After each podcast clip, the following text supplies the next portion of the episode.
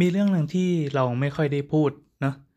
จริงๆแล้วเราควรจะพูดเพราะมันควรจะใช้เป็นช่องทางทำมาหากินได้ แต่ก็ไม่ได้พูดเอามาพูดตรงนี้เลยละกันไหนๆมันก็เป็นพอดแคสต์ส่วนตัว ถ้าใครที่อุตส่าห์ลงมาฟังก็ถือว่าขอบคุณละกันที่ที่มาเสือกชีวิตเราได้ถึงตรงนี้ เรามีอาชีพหลักที่เรียกว่า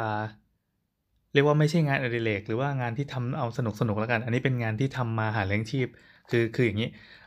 เราจะแบ่งก้อนงานแล้วกันเรียกว่างานแล้วกัน ก้อนงานมีอยู่ 2 ก้อน ก็คือก้อนหนึ่งเป็นงานอดิเรกอีกก้อนหนึ่งเป็นงานเพื่อทำมาหาเลี้ยงชีพ งานก้อนที่ทำมาหาเลี้ยงชีพเนี่ยโอเคมันสร้างรายได้ให้เรา แต่ก้อนหนึ่งงานอดิเรกอย่างที่การทำพอดแคสต์ต่างๆเนี่ยมันคือทำเอาสนุกสนุกเราอะทำทำอะไรแบบเนี้ย อีกหลายก้อนอย่างที่เคยทำมา แล้วก็เอางานที่หาเลี้ยงชีพเอาไว้แบบ ไว้เลี้ยงตัว ส่วนงานอดิเรกเอาไว้เลี้ยงใจแหมอะวันนี้เราจะมาพูดเรื่องการเลี้ยงตัวนะครับเเราทำธุรกิจครอบครัว เรียกว่าธุรกิจครอบครัวแล้วกันเพราะว่าทำกันแบบเป็นครอบครัวจริง ๆ แต่ไม่ได้เป็นธุรกิจที่ตกทอดมาจากรุ่นพ่อรุ่นแม่คือเราเราสร้างมันมาประมาณ 10 กว่าปีละก็เป็นธุรกิจเสื้อผ้า ทำกับเมียแล้วกัน ก็คือชื่อมีชื่อนารินฟ้ากับโมนาเฟีย อย่างโมนาเฟียเป็นงานสกรีนเสื้ออันนี้ไม่มีอะไรซับซ้อนก็คืออ่าก็ผลิตเสื้อมาแล้วก็สกรีนตามแบบที่ลูกค้าต้องการ แล้วก็ส่งไปแค่นั้นเองโมนาเฟียนะครับสนับสนุนก็ได้ ส่วนอีกอันนึงก็คือธุรกิจที่ทำให้เราอยู่รอดมาได้จนถึงทุกวันนี้มีลูกมีเตา มีบ้านมีหนี้สินก็คือนารินฟ้านารินฟ้าจะเป็นเรดผู้หญิง จะเป็นเมื่อก่อนจะเป็นสไตล์วินเทจอย่างเดียวแต่หลังก็ขยายมาเป็นสไตล์อื่น ๆ ด้วย ก็คือเป็นชุดทำงานชุดวัยรุ่นอะไรเงี้ยก็โตตามตลาดมาเรื่อยๆนะเราทำมาประมาณสิบกว่าปีละ ก่อนหน้านี้คือ อยู่กันแบบแบบ home office มากๆเขาเรียกว่าอะไรนะ เหมือนผลิตในบ้านอะเป็นงาน homemade เมื่อก่อนจะใช้คำว่า homemade เป็น keyword หลักของร้านเลย ก็แม่จะเป็นคนออกแบบแม่โบ จะเป็นคนที่ตัดคือเขาเรียนเรื่องการทำ pattern มาก็ทำ pattern เสร็จปั๊บก็มี ช่างแถวนั้นสองสามคนมาช่วยกันทำจากบ้านหลังเดียว เออคือเราเราโบก็เป็นคนขายนะเป็นแม่ค้าเป็นแม่ค้าชำนาญ ส่วนเราจะเป็นแบบคนออกแบบกราฟิกให้แล้วก็ทำระบบให้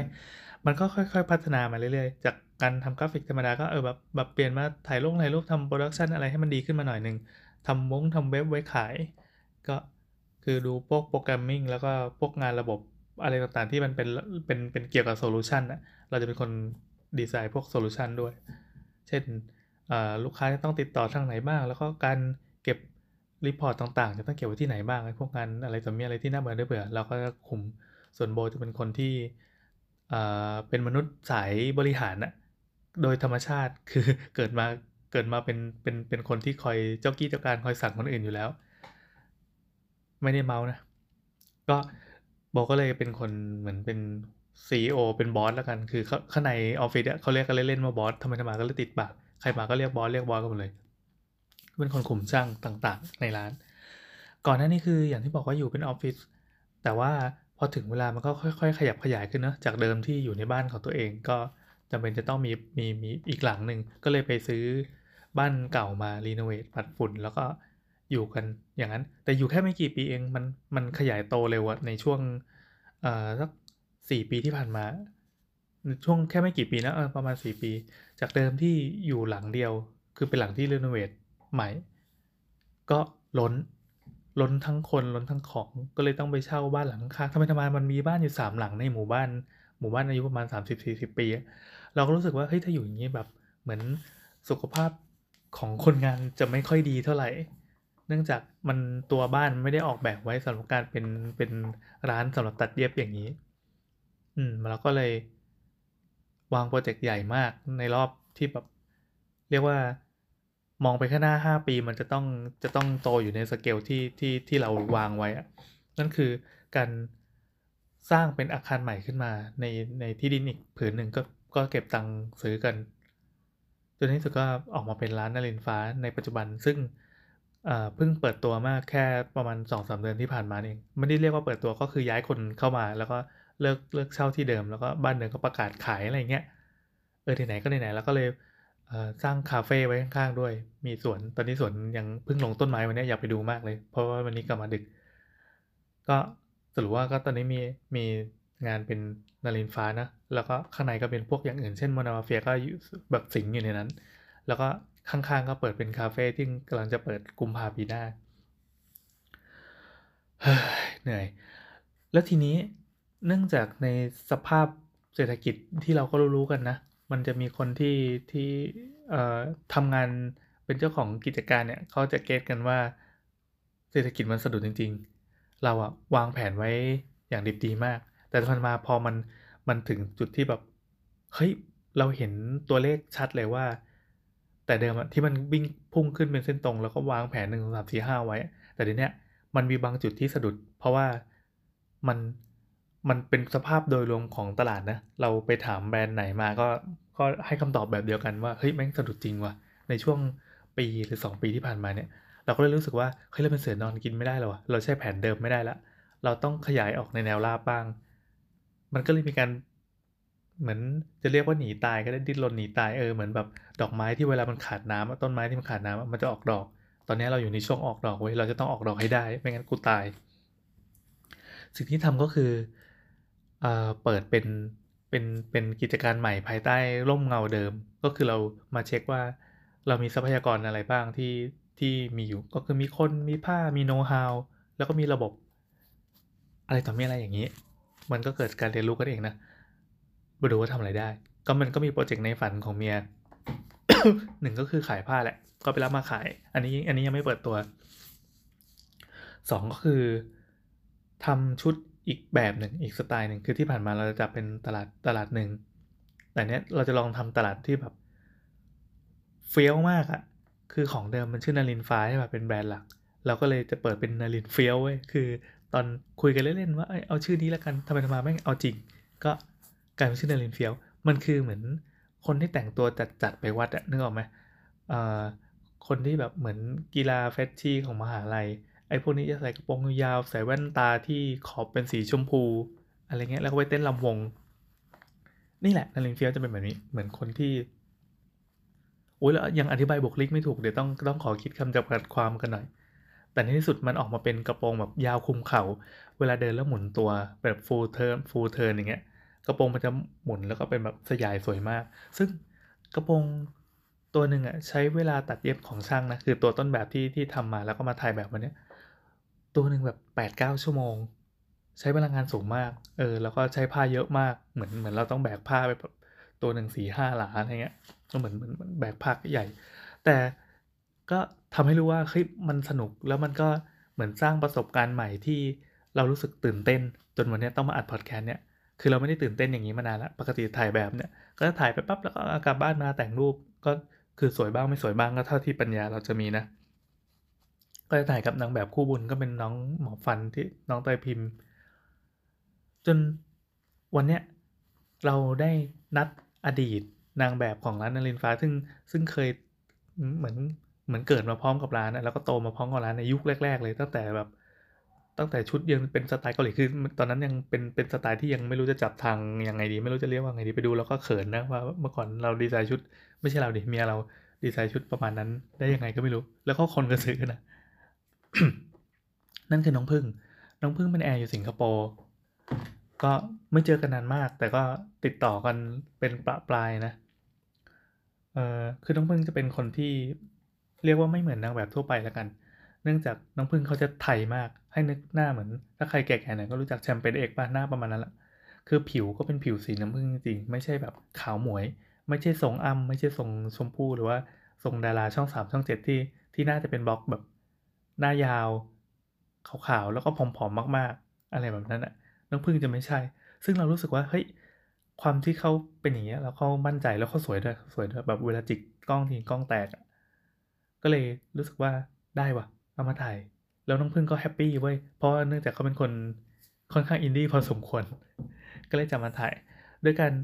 วันเนี้ยตื่นตอนตีห้ากว่านี่คือตอนนี้เราอัดตอนเที่ยงคืนกว่าคือง่วงมากเลยเนี่ยแต่จะอัดไว้ก่อนนอน พราะรู้สึกประทับใจต้องต้องระบายมาก่อน ไม่งั้นไม่หลับ ตื่นตอนที่ห้ากว่า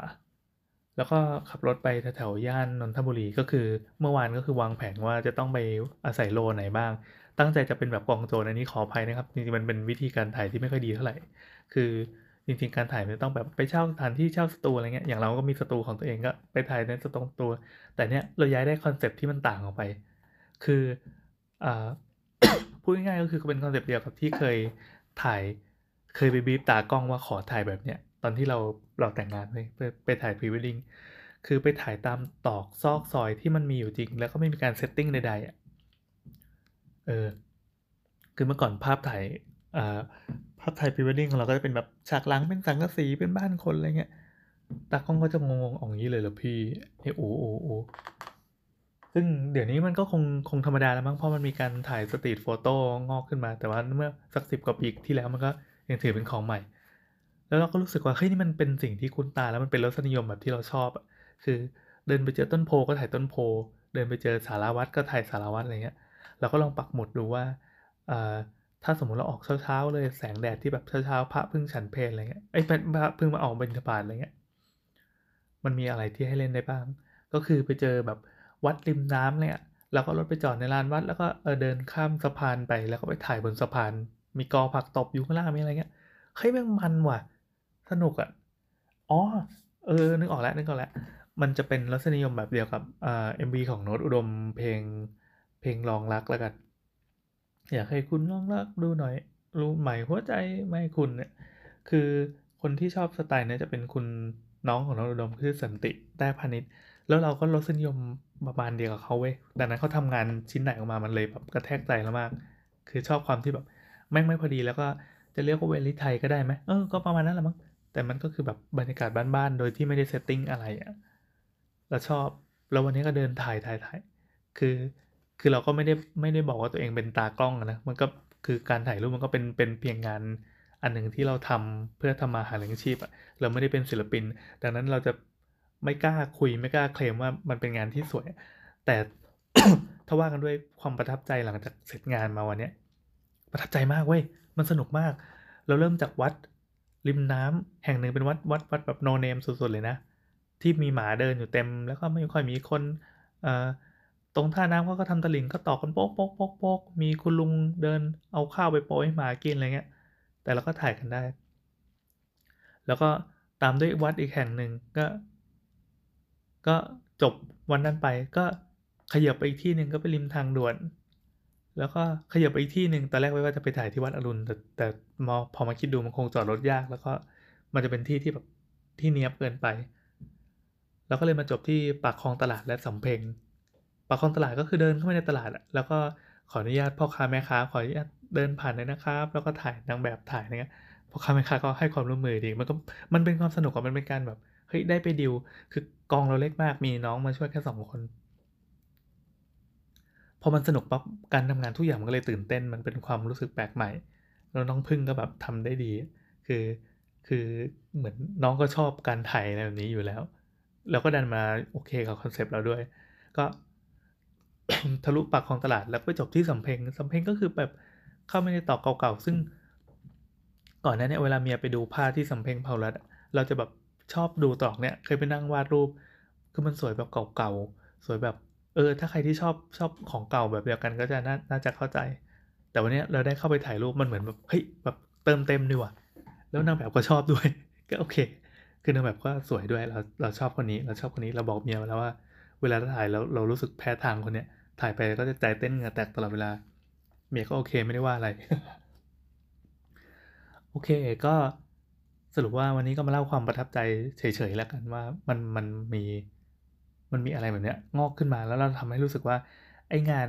งานที่ทำให้เราได้เงินอะอย่างที่บอกว่ามันเป็นงานก้อนแรกที่เอาไว้หล่อเลี้ยงชีพเนี่ยบางทีมันก็มีแบบที่ทำให้ชุ่มชื้นหัวใจเหมือนกันคือ คือมันได้ทดลองอะไรใหม่ ๆ ด้วย แล้วก็คือการถ่ายรูปจริงๆเราก็ชอบถ่ายรูปนะแต่ปกติไม่ค่อยได้มีนางแบบเพราะเมียชอบบ่นอ้วนแต่วันนี้คือแบบพอไปถ่ายน้องแล้วน้องโอเค มันก็มันก็สนุกเราด้วย ก็คอยติดตามแล้วกัน มันจะมีแบรนด์กับแบรนด์กระโปรง กระโปรงด้วยเสื้อด้วยบางทีก็มีเสื้อคือมันจะเป็นชุดสำหรับคนที่เฟี้ยวเฟี้ยวชื่อนารินเฟี้ยว